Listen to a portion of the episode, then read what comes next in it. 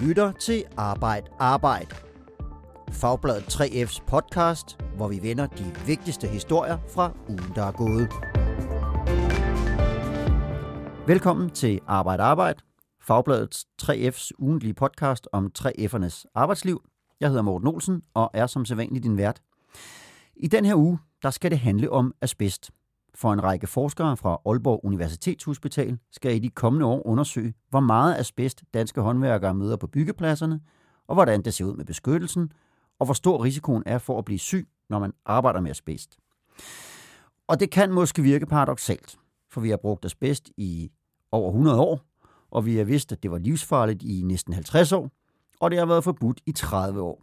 Og alligevel, så registrerer vi i de her år flere end nogensinde, der dør af asbestrelaterede sygdomme. Jeg har besøg her i studiet af en god gammel kending, Jonas Højlund, der er redaktør på Fagbladet 3F. Velkommen til dig. Mange tak. Og velkommen til dig, Asger Vest, journalist på Fagbladet 3F. Tak skal du have. Du har i de seneste uge skrevet en hel del om asbest. Så kan du først helt kort fortælle os, hvad er det, der gør asbest så farligt? Jeg vil ellers starte med at sige, hvad der gør asbest så interessant, og årsagen til det, at jeg blev brugt så meget, det er, at det er sådan nogle mineralske fibre, som øh, er utrolig stærke, øh, og har den store fordel, at de også er, er svære at sætte ild til. De er meget brandhæmmende, og det har gjort, at de har været brugt rigtig, rigtig meget i, i produktionen af, af for eksempel etanittag. Mm. Så, ja. Og det, der så ikke er så godt for, for, for os mennesker, det er, at øh, de her små, meget stærke fibre, øh, og de er virkelig små, de er usynlige. Hvis vi får dem ned i vores lunger, så er så fandeløs i han har sagt. Altså i hvert fald for nogle menneskers vedkommende, du risikerer at få øh, lungehindkræft, som står til altid er, er uhelbredelig. Okay. Og så skal jeg også sige goddag til dig, Kurt Jacobsen, der er professor på CBS. Du, ja, ja goddag. Du, goddag. Du er med os på en øh, telefon øh, fra Middelhavet, har jeg fået at vide. Jeg ved det faktisk ikke nærmere bestemt, ja. hvor du sidder og hygger dig. Men øh, du har skrevet den bog, der hedder Asbest, magisk mineral og dræberstøv. Og du ja. mener, at myndighedernes rolle i den her sag har været mildest talt kritisabel. Kan du kort fortælle mig, hvad, hvad, hvad det er, de har gjort galt her? Altså, jeg mener jo, der er tale om det måske største myndighedssvigt overhovedet i nyere dansk historie fordi myndighederne, og det vil sige arbejdstilsynet og arbejdstilsynets læger, fortav faren ved asbest, altså faren for at få mesoteliom, lungehindekræft, over for arbejderne. Øh, man vidste, man ikke kunne beskytte mod mesoteliom, og alligevel så accepterede man, at produktionen fortsatte, og derfor mistede man også, at nogle af arbejderne nødvendigvis ville dø. Det lyder jo hvad skal man sige, kritisabel, som du selv siger. Det kommer vi til at vende tilbage til senere. Først så vil jeg ja. gerne lige prøve at skrue øh, tiden tilbage til 1927, eller deromkring, hvor Dansk Etanitfabrik i Aalborg bliver etableret. Eller etableret. Asger, hvad er det for en fabrik, øh, der bliver lavet her? Jamen, det er jo en kæmpe, kæmpe stor fabrik, som, som øh, har stor betydning for, for Aalborg, fordi det er en stor arbejdsplads, og, og jeg mener, det er cementfabrikken Danmark, der etablerer den. Og det er en kæmpe stor industri, og øh, folk er generelt meget, meget glade for den, og det er man jo faktisk alle arbejderne op gennem, op mange, mange år, op til 50'erne, 70'erne, 80'erne også, så folk er jo super glade for at arbejde der, på trods af, at man måske godt ved, at der er lidt øh, sundhedsrisici. Og det ved de simpelthen godt på det her tidspunkt? Ja, det gør de godt til sidst, ja. Og hvad betyder den for en by som, øh, som Aalborg? Jamen, der er jo ingen, der er ingen tvivl om, at uh, Eternitfabrikken i Aalborg har haft en stor betydning. Altså, det har været arbejdspladser og givet smør på brød i rigtig mange familier. Mm. Og sådan her i, i den tidlige tid, hvor man begynder at have den her fabrik, hvad ved man på det her tidspunkt om asbest? Man ved i hvert fald meget hurtigt, at asbest ikke er særlig sundt og, og indånden, fordi allerede i 1930, øh, der er det, kommer der en undersøgelse fra det britiske arbejdstilsyn, som som har været i gang med at kigge på, på arbejder, der begynder at udvikle asbestose. Så allerede der er der noget, der begynder at blinke. Mm. Men hvordan er det sådan, omgangen med asbest er på det her tidspunkt? Øh, altså nu om dagen, nu er det blevet forbudt, og man skal have masker og alt muligt andet på, men hvordan behandler man det sådan dengang? Altså, der, der er mange tidligere arbejdere, der har fortalt, øh, hvordan at, øh, de har gået rundt i det her, været, simpelthen været rundt i asbeststøv, og de har siddet og spist frokost inde i, i nogle haller, hvor der har været fyldt med asbeststøv, og og øh, der er historier med børn, der har rendt rundt og leget hjemme i baghaverne tæt på øh, tennisfabrikken i, i sådan øh, hvidt støv. og hvordan øh, asbesten blev kørt igennem øh, byen i åbne ladersække på øh, åbne lastbiler. Plus at man ved, at der er forsvundet flere tusind ton asbest. Altså som simpelthen bare blev eller blæst væk fra fabriksområdet. Og Kurt Jacobsen, der skal vi måske lige have dig på, øh, på banen også, for du, du kan simpelthen også huske øh, asbest som materiale fra, fra din barndom og ungdom. Ja, det kan jeg. Øh, der kunne man købe sådan noget asbestfibre eller uld, nær krøluld, som man kunne bruge som ravpluks i væggen. Og jeg har også været med til kemiundervisning på gymnasiet, øh, hvor man havde sådan en lille rest af asbest, sådan noget hvidt noget, hvor man så kunne brænde ting over en bunsenbrænder, fordi asbesten kunne ikke brænde, så det kunne man bruge igen og igen. Øh, og hele taget har man jo haft asbest overalt. Selv i cigaretfiltre har man brugt asbest. Okay, det lyder, det lyder jo helt voldsomt. Hvornår man... stoppede man med det? Ja. Øh, man havde det i 50'erne. Øh, jeg tror, mærket var kendt. Men problemet var, at øh, filter var så velvirkende. Altså, det var for at forebygge lungekræft. Så brugte man øh, asbest. Men man kunne næsten ikke suge igennem det her filter. Øh, så derfor blev cigaretten ikke særlig populær. Det kan man sige var lidt heldigt, men man puttede simpelthen asbest i cigaretten for at forebygge lungekræft. Ja, altså filter var, var, var, var fuld af asbest, og amerikanske læger lavede en undersøgelse, øh, der dokumenterede, hvor mange fibre man rent faktisk hævde ned i lungerne ved at ryge sådan en cigaret, og det var jo astronomisk. Øh, men det tog man ikke hensyn til dengang. Det var simpelthen fordi, det var for svært at suge luften igennem det der meget tætte filtre på grund af asbestfiberne. De er så små. Så derfor kom den ud af markedet igen. Så vi kan vist godt konstatere, at vi har haft et sådan forholdsvis liberalt forhold til det her asbest. Hvornår er der så nogen, der begynder at sige, at det skal vi måske ikke have på helt samme måde? Og det er igen dig, jeg spørger her, Kurt. Ja, altså allerede i 30'erne advarede det danske arbejdstilsyn mod brugen af asbest og, og kræve beskyttelse, og de første røntgenundersøgelser af arbejdet på etanitfabrikken blev lavet allerede i 1940. Og efter krigen finder man så ud af, at det ud over asbestose, altså en, en slags støvlunger, også kan give lungekræft. Men det helt store gennembrud, hvor man virkelig begynder at diskutere et forbud, det er i slutningen af 60'erne på en konference i 68 i Dresden, hvor man kan dokumentere øh, forekomsten af mesoteliom. Og det er øh, epokegørende nyt, fordi lungekræft og øh, asbestose kommer typisk af en langvarig påvirkning af store mængder af støv, man får ned i lungerne. Og, og, og Men det... mesoteliom kan opstå ved en eller ganske få fibre, man får ned i lungerne. Og, og det, er lunge, det, sige, det er lungehindekræft, du taler om her? Ja, ja det er lungehindekræften. Ja, ja. Øh, der reagerer på en kemisk måde med de der fibre. Og derfor kan man ikke beskytte nogen mod asbestfiber, fordi der er ikke længere nogen grænseværdi. En fiber kan være nok til, at man bliver syg, og så dør man. Man dør af mesoteliom. Men jeg kan sige, når man har kendt til en eller anden form for risici i hvert fald, så lang tid, hvorfor sker der så ikke rigtig noget? Altså man begyndte jo øh, ret tidligt med påbud fra arbejdstilsynet. Men der var så, jeg vil næsten bruge ordet, en større sammensværgelse op gennem øh, 60'erne, hvor man røntgenfotograferede lungerne øh, på arbejderne på etanitfabrikken. Og de fik så at vide af lægerne, at de ikke fejlede noget, eller de kun havde en beskeden udvikling af asbestose. Men så under hånden kontaktede arbejdstilsyn fabrikkens direktion og fortalte, hvem af arbejderne, der var så syge, at man nok skulle flytte dem til et sted, hvor der ikke var så meget øh, støv i luften. Så der kørte det altså op gennem 60'erne øh, allerede med, at, at arbejdstilsynet svigter helt, helt grundlæggende mm. ved at, at, at, at, at lyve over for arbejderne simpelthen. Og det er så her, du mener, at, at myndighederne har, har begået det her, som du kaldte øh, et historisk svigt? Øh, ja, hvad? jeg mener faktisk, det bliver endnu værre, fordi altså der i 68, hvor man så finder ud af, at ingen beskyttelse er mulig, så lader man produktionen fortsætte. Og jeg kan dokumentere, og det har jeg gjort, øh, at i internt i arbejdstilsynet, der ved konklusionen, at vi kan ikke beskytte arbejderne. Ingen beskyttelse er mulig. Kun forbud. Og på den anden side, så er vi også nødt til at tage hensyn til produktionen og økonomien. Og så er vurderingen, at, at nogen vil dø, men det er ikke ret mange, øh, og det skal man så sammenholde med de samfundsøkonomiske følger, hvis ikke man lader produktionen fortsætte. Og den kyniske kalkyle foretog man i arbejdstilsynet. Og så lå man produktionen fortsætte, uden at fortælle arbejderne om faren for mesotelion. Okay. Øh, hvad hedder det? Øh, og det, det er så også årsagen til, tror du, det er, at der simpelthen er, er en, en, øh, et, et samfundshensyn, øh, øh, øh, hensyn, der, der, der også skal varetages her. Så det er simpelthen årsagen til, at man gør det fra myndighedernes side. Ja, også fordi man, man vidste, at det ikke kun var et problem for, for, for arbejderne. Fordi støv jo netop, som jeg også hørte før, kom ud over byen, og det hele taget er jo alt i vores øh, verden i dag.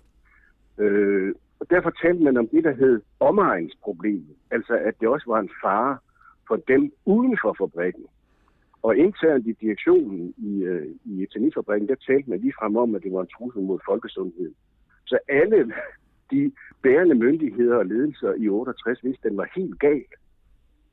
Men det lå det fortsætte. Så, så det betyder sådan set også, at, at, øh, at nogen, der har boet ved siden af fabrikken, kan, kan have været en risiko her? Ja, og man kan jo se i dag, når man kigger på statistikker i det hele taget over, hvor er der mange udbrud af, af, af lungehindekræft, så er det jo typisk i skibsværfsbyerne og, og, og så omkring etanitfabrikken, øh, at det sker. Det er fordi, det slipper selvfølgelig ud i fabrikken, det her støv. Mm. Og så kan man indånde to-tre fiber. Der er jo mennesker, der har fået stillet diagnosen, fordi de har skåret i deres tag med en vinkelsliber. Og, og så der... bliver man syg 30 år efter. Og der skulle ikke mere til? Nej, der skal nemlig ikke mere til. Mm. Og det er derfor, man ikke kan beskytte mod det. Okay. Men det, når vi taler om det her omegnsproblem, så har vi jo faktisk Jonas Højlund stående her i studiet, som øh, udover at være redaktør på Fagbladet 3F, også er god gammel Aalborg-dreng. Og du er jo, er jo vokset op i, i omegnen af den her fabrik. Altså, kan du huske, hvad det var for en? Jeg, jeg kan huske, det var en, en kæmpe stor fabrik, som, som fyldte rigtig meget. Øh, det var sådan øh, hvidt, gråt øh, ting, ting man, man, man kiggede ind i. Øh, og, og har også gået i skole i, i nærheden. Øh, og ja, det, det, det, det var en kæmpe stor industriarbejdsplads, øh, som, som man var, jo var glad for i byen. Fordi der var mm. mange arbejdspladser, og det gik godt, og ja, og jeg tror da også, når, når, når vi snakker om, om de her ting, som, som er sket i 60'erne og 70'erne, hvis vi sådan drager paralleller til noget andet, vi har skrevet om på tidspunktet på Grænstedværket, det var sådan lidt, det der med, at der røg nogen i svinget en gang imellem, og der var nogen, der blev syge, det så man ikke, så, så altså, det var ikke det store problem. Det, det var mm. sådan en del af, af det at have en, en, en fabrik, og, og det var jo heller ikke arbejdsmiljølovgivningen, var heller ikke den samme på det tidspunkt. Mm. Og det kan jo virke helt paradoxalt i, i dag, at, men, men sådan var det. Og det var en vigtig arbejdsplads. Det var det på, på Grænstedværket i Grænsted, det var i Tanitfabrikken, det, altså alle mulige andre steder, Søjerfabrikken i København. Ja. Det var bare sådan, det var. Det var lidt sådan, det var. Ja. Men Asger, du har jo så talt med, øh, med, med myndighederne i dag, om hvordan de ser på det i dag. Du har fat i arbejdstilsynet, så vidt jeg husker. Og hvad, hvad er det, de siger til dig, når de ser tilbage på, det, på, på sagen i dag? Jamen, de siger jo sådan set ikke ret meget, andet end at de siger, at ingen, ingen arbejde skal udsættes for os bedst. Og så siger de jo lidt det samme, som vi står og taler om her, at øh, tiden var en anden dengang.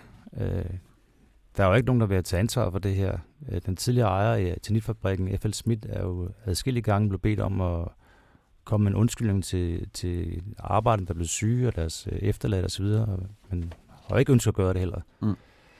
Og så sent som øh, i foråret kom der en stor undersøgelse op fra Arbejdsmedicinske øh, Klinik i, i Aalborg, øh, hvor man jo kunne dokumentere, at, øh, at der var 38 tidligere skoleelever, der er gået i skole i en afstand af cirka en kilometer fra etanitfabrikken, som er døde af lungehindkræft.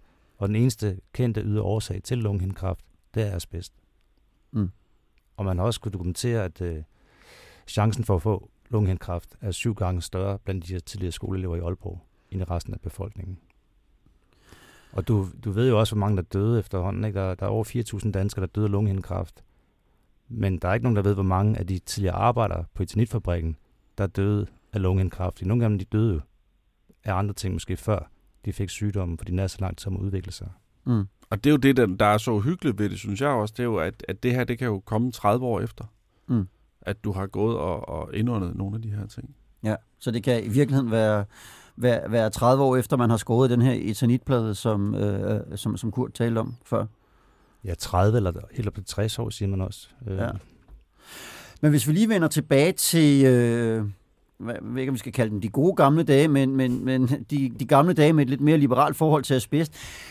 Hvornår er det så, at man begynder for alvor at gøre noget ved problemerne, Asger? det tror jeg, Kurt er lige så stærk på som mig, men det, det er jo, som, som Kurt var inde på før, man, man har vidst det løbende, men man begynder først at, at, at gøre noget sådan, korrekt hvis jeg er forkert på den, Kurt, i 70'erne og op mod 80'erne, hvor man stille og roligt begynder at forbyde og udfase asbest i Danmark. Det kan være, det kan være at du vil supplere her, Kurt. Ja, altså det, der gør, at det bliver øh, et, øh, et, et tema, det er jo, at fagforeningen i Aalborg opdager, hvor mange af deres medlemmer, der gennem årene egentlig er døde øh, eller er blevet alvorligt syge og langtidssyge og, og, og kommet på, på syge dagpenge og gået på pension. Og det gør de ved et tilfælde, og det finder de så ud af, og så går det pludselig op for dem, hvor farligt det her er. Mm. Og så starter, øh, man, begynder man for alvor at arbejde med at inddæmme det her, den her, det her støv. Men det er jo en konstant kamp, fordi virksomheden hele tiden øh, modsætter sig eller forsøger at trække det i langdrag med de påbud, der kommer fra arbejdstilsynet. Men det man aldrig gør, og det er i strid med arbejdsmiljøloven, både fra 1955 og den fra 1975, det er, at man ikke informerer medarbejderne om øh, faren. Og det er, var man forpligtet til allerede i midten af 50'erne. Og man undlod at fortælle dem om farerne for at få lungehændekræft. Og det vil sige, at de arbejdere, som så valgte at tage på arbejde, øh, var ikke klar over risikoen. Jeg er ikke sikker på, at de havde accepteret at gå på arbejde, hvis de vidste, at en til to fibre var nok, og hvis de slæbte det med hjem til deres børn, så kunne de også blive syge bare af en, to fibre. Når man ikke har den viden, så kan man heller ikke selv vurdere risikoen. Men ved du hvorfor, at de, at de holder de her oplysninger tilbage fra arbejderne? Jamen det er jo, altså det har også været, været, været, været sådan et, et, et gængs tema i arbejdstilsynet, i hvert fald øh, siden 40'erne kan jeg se. Det er jo, at man vil undgå at skabe unødig frygt og unødig panik. Altså flere gange i 40'erne og 50'erne tog læger fra arbejdstilsynet til Aalborg for at berolige arbejderne og deres familier fordi de havde læst en eller anden artikel om, hvor, hvor farligt øh, asbest var. Øh, og hensynet var hele tiden øh, til økonomien. Altså Åge Gut, der var overlæge i, øh, i øh, arbejdstilsynet, han skrev det til sin øh, direktør, altså til direktøren i arbejdstilsynet, den øverste, at vi, er nødt til, at vi skal afveje hensynet til den enkelte, som måske kan blive syg med på den anden side i samfundsøkonomiske hensyn. Og derfor kan vi ikke forbyde asbest men derfor var man også nødt til at hemmeligholde eller fortige, hvor farligt det er i sidste instans med lungehindekræften. Fordi ellers kunne man frygte, at, at det ville blive svært, måske umuligt, at skaffe arbejdskraft under de vilkår. Der er nogle, det, det, det er meget vanskeligt for en myndighed at sige, nu skal I høre her, vi kan ikke beskytte jer. Øh, mm. men, men det er tilladt. Ja. Og du siger, Asger? Jeg siger, at der er nogle arbejdsmediciner i Aalborg, som nu har øh, efter lang tids øh, forsøg, øh, man har åbenbart gennem mange, mange år forsøgt øh, fra arbejdsmedicinernes side i Aalborg for agtindsigt i de asbestmålinger, der blev lavet på etanitfabrikken. Mm. Og nu er det lykkes for en, for en overlæge derop. Og det er målinger, som øh, personale på etanitfabrikken har foretaget forskellige steder på fabrikken. Mm. Og det er også en personborgende måling, altså hvor en, mm. en arbejder går rundt med noget udstyr. Øhm, og jeg har også fået agtindsigt i nogle af de her målinger. Og jeg, jeg er jo bare journalist, men jeg kan da se, at der flere gange bliver påpeget, at man godt er klar over, at øh, asbestindholdet i luften er over de tilladte grænser, og man arbejder på at træffe nogle foranstaltninger for at undgå det. Og så kan man læse et halvt år senere, at de stadigvæk har nogle problemer, nogle udfordringer, og de får hele tiden så lang elastik, kan man jo uddrage det fra arbejdstilsynets side. Og mm. det er en periode, der strækker sig fra, jeg mener, 1970 til 85. Mm. Hvorfor har det været så svært i dag at få agtindsigt i, i de her gamle sager? Jamen, det skal du nok spørge arbejdstilsynet om, men ja. øh, i og med at fabrikken jo ikke eksisterer mere, så tror jeg, det har været lidt svært at, at give afslag på det, det sidste. Okay, men øh, du siger, der, der, der er også nogle forskere nu, der skal i gang med at undersøge øh, risikoen, der stadigvæk er på byggepladserne, og, og, og hvor stor risikoen er for at blive syg af det. Altså, hvad, hvad er det præcis de, det for en undersøgelse, de skal til at lave her?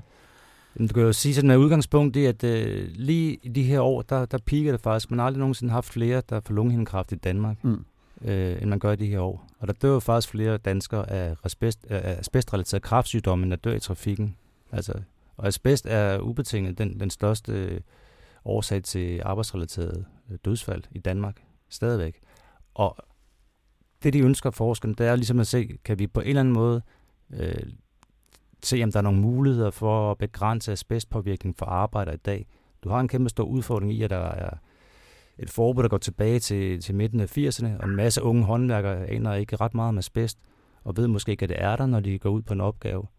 Så der er både sådan en masse læring, og så er der en masse i forhold til udstyr, og at det sikkerhedsudstyr, man har i dag med luftborgende åndedrætsværn osv., det er overhovedet godt nok til, til at forhindre, at man får asbestfiber ned i lungerne osv. osv., osv. Mm. Og både forskere og kraftens bekæmpelse siger jo samstemmende, at, at det kan godt være, det piker i øjeblikket, men vi kommer til at se folk, der bliver syge af lungehindkræft i mange, mange, mange år frem stadigvæk på grund af asbest. Og det hænger jo for det første sammen med, at det tager så lang tid før, eller kan tage lang tid før, at sygdommen ligesom viser sig. Men vi ser jo også stadigvæk asbest mange steder. Selvom det er blevet forbudt, så har det jo, som du siger, det var jo som byggemateriale. Hvis man kun ser på sådan det funktionelle i det, så var det jo rigtig godt. Det kunne bruges til rigtig mange ting. Så vi har det rigtig mange steder. Altså, hvor, hvor er det, vi, vi, vi stadigvæk kan finde asbest i, i danske byggerier? Jeg tror, det er den største udfordring af de her etanittag, som uh, Kurt også fortalte, den havde derhjemme, mm. uh, som har det problem, at de kan jo begynde at forvidre efter for 50-60 år. Og der er jo nogen, der ser det som en potentiel trussel mod folkesundheden, hvis de begynder at, at, at forvidre, der blæser asbeststøv rundt. Men ja. ellers så findes asbest jo i, i, jeg tror, der er over 70 forskellige produkter, alt fra fliseklæb til isoleringsmaterialer på dine gamle kedler nede i kælderen, og de gamle rør i kælderen osv. osv., osv. Det har været brugt ufattelig mange steder. Der ligger jo en kæmpestor politisk opgave her at, at samle op på. Jeg ved ikke rigtig, hvem, hvem der tager den. Mm. Øh, fordi man skal have den helt store regnemaskine frem, hvis, hvis du begynder at sige, at øh, enten et, øh, hvad kan man sige, som, som politiker, hvis du kommer og siger til Kurt, Kurt, nu skal du skifte dit Tanitsa inden for 10 år, det skal du selv betale for.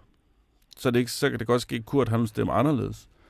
Eller man siger, øh, Kurt, nu betaler staten for, at vi får skiftet dit etanittag. Det er mange, mange penge, det er rigtig mange tage rundt omkring. Øh, så mm. der ligger virkelig, virkelig en, en varm kartoffel der og venter. Mm. Det kunne, være, det kunne være, at vi lige skulle prøve at hoppe over til dig, Kurt, og lade dig være, være borgeren i Danmark, Kurt, med et etanittag. Mm. altså, hvad, hvad, hvad, hvad har du tænkt dig at gøre ved det? Øh, altså, der er jo to muligheder. Mm. Øh, Altså, jeg vil lige sige, at mit tag har ligget på siden øh, 1970, og jeg har haft en bygningskonstruktør øh, forbi, og han siger, at det kan ligge i en del år endnu i hvert fald, og mm. det ser fuldstændig godt ud indvendigt. Det er mm. godt. Men hvis man skulle gøre noget, så er der jo to muligheder. Det er den store forkrog med løsning, det er at pille det ned. Ja. Øh, at lægge et nyt tag, og, det kan jo nok være økonomisk overkommeligt for, for mig med min stilling. Ja. En anden ting, som jeg kan se, at, at en del ude i farmen, hvor jeg bor, har, har gjort, det er, at de lægger nyt tag oven på det gamle etanittag, så det ligesom bliver indkapslet. Mm. Øh, men det er der jo endnu. Ja. Øh, og en eller anden dag, når huset skal rives ned, eller mm. der sker noget med det, så er, er, er fanden løs igen jo. Jeg vil lige sige, det der med, når man så skifter taget, det var der nogen, der gjorde ned ad vejen. Mm. Og så kom de her medarbejdere i rumdragter. Og det synes jeg jo er mægtig fint. De er beskyttet. Mm. men, men, men folk, børn gik i skole forbi det hus om morgenen mm. øh, og kom hjem om eftermiddagen, mm. mens de stod og baksede med taget. Arbejderne var beskyttet, men børnene var ikke. Ja. Så hvis man skal virkelig føre det helt ud af livet, så skal sådan et hus faktisk helt indkastes, når man skal skifte tag, for at der ikke slipper, slipper fibre ud. Og vi snakker derfor om nogle astronomiske beløb på den ene eller på den anden måde. Jeg ved også, at Esbjerg Centralsygehus, hvor jeg er, er født, det bliver plastret til internt, altså indvendigt med, med asbestplader. Hvis alt det her det skal væk, så er det jo en økonomisk regning på en eller anden måde, der skal ud af det danske øh, nationalregnskab. Mm. Jeg tror simpelthen, at politikerne koldt og kynisk ikke er indstillet på det. De sidder og foretager den samme afvejning, som man foretog i arbejdstilsynet dengang. Mm. Hvad, hvad vil efter din mening være, være den bedste måde at løse det her problem på? Ja, jeg mener, at man skulle øh, øh, skifte holdning i det her. Der har jo i mange år været arbejde i EU på at få gennemført en øh, kortlægning af, hvor er asbesten i de enkelte stater. Og, og jeg ved, det er gennemført i Polen. Mm. Øh, som forudsætning for at lave en national handlingsplan for at komme af med det, fordi det kan man ikke gøre på en dag, desværre. Der skal laves en plan for en, en, en systematisk fjernelse af asbesten under betryggende forhold. Men, men Danmark, som jeg i hvert fald har, har, har fået at vide, har i EU været imod det her.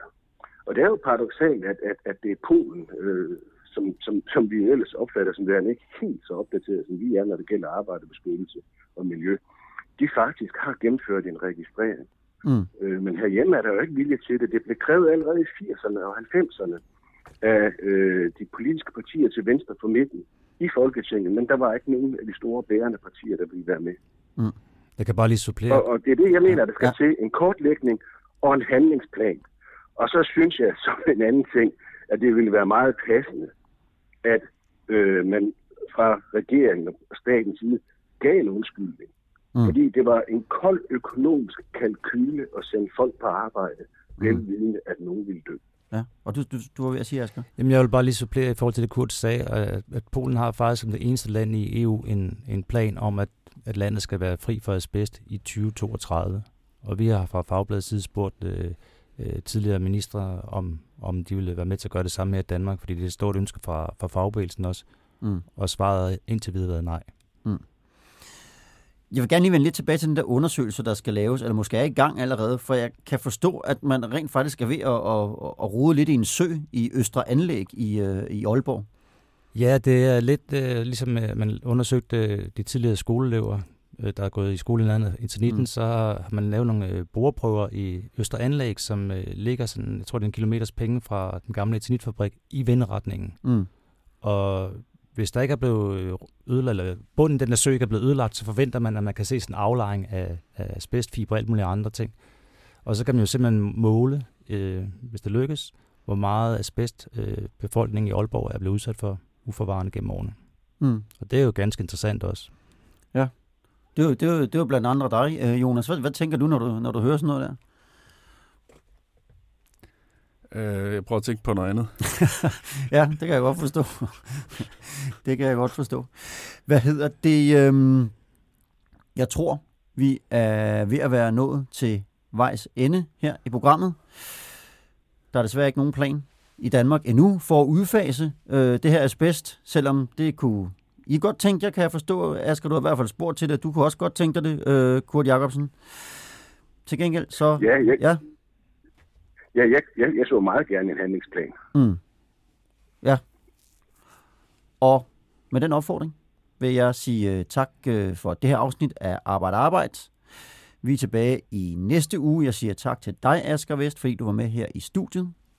Og også tak til dig, Jonas Højlund, fordi du var med. Og tak for, til dig, Kurt Jacobsen, fordi du var med fra Middelhavet her på telefonen. Det var så lidt. Vi høres ved i næste uge med flere historier fra arbejdslivet. Ha' det godt så længe. Du har lyttet til Arbejde Arbejde.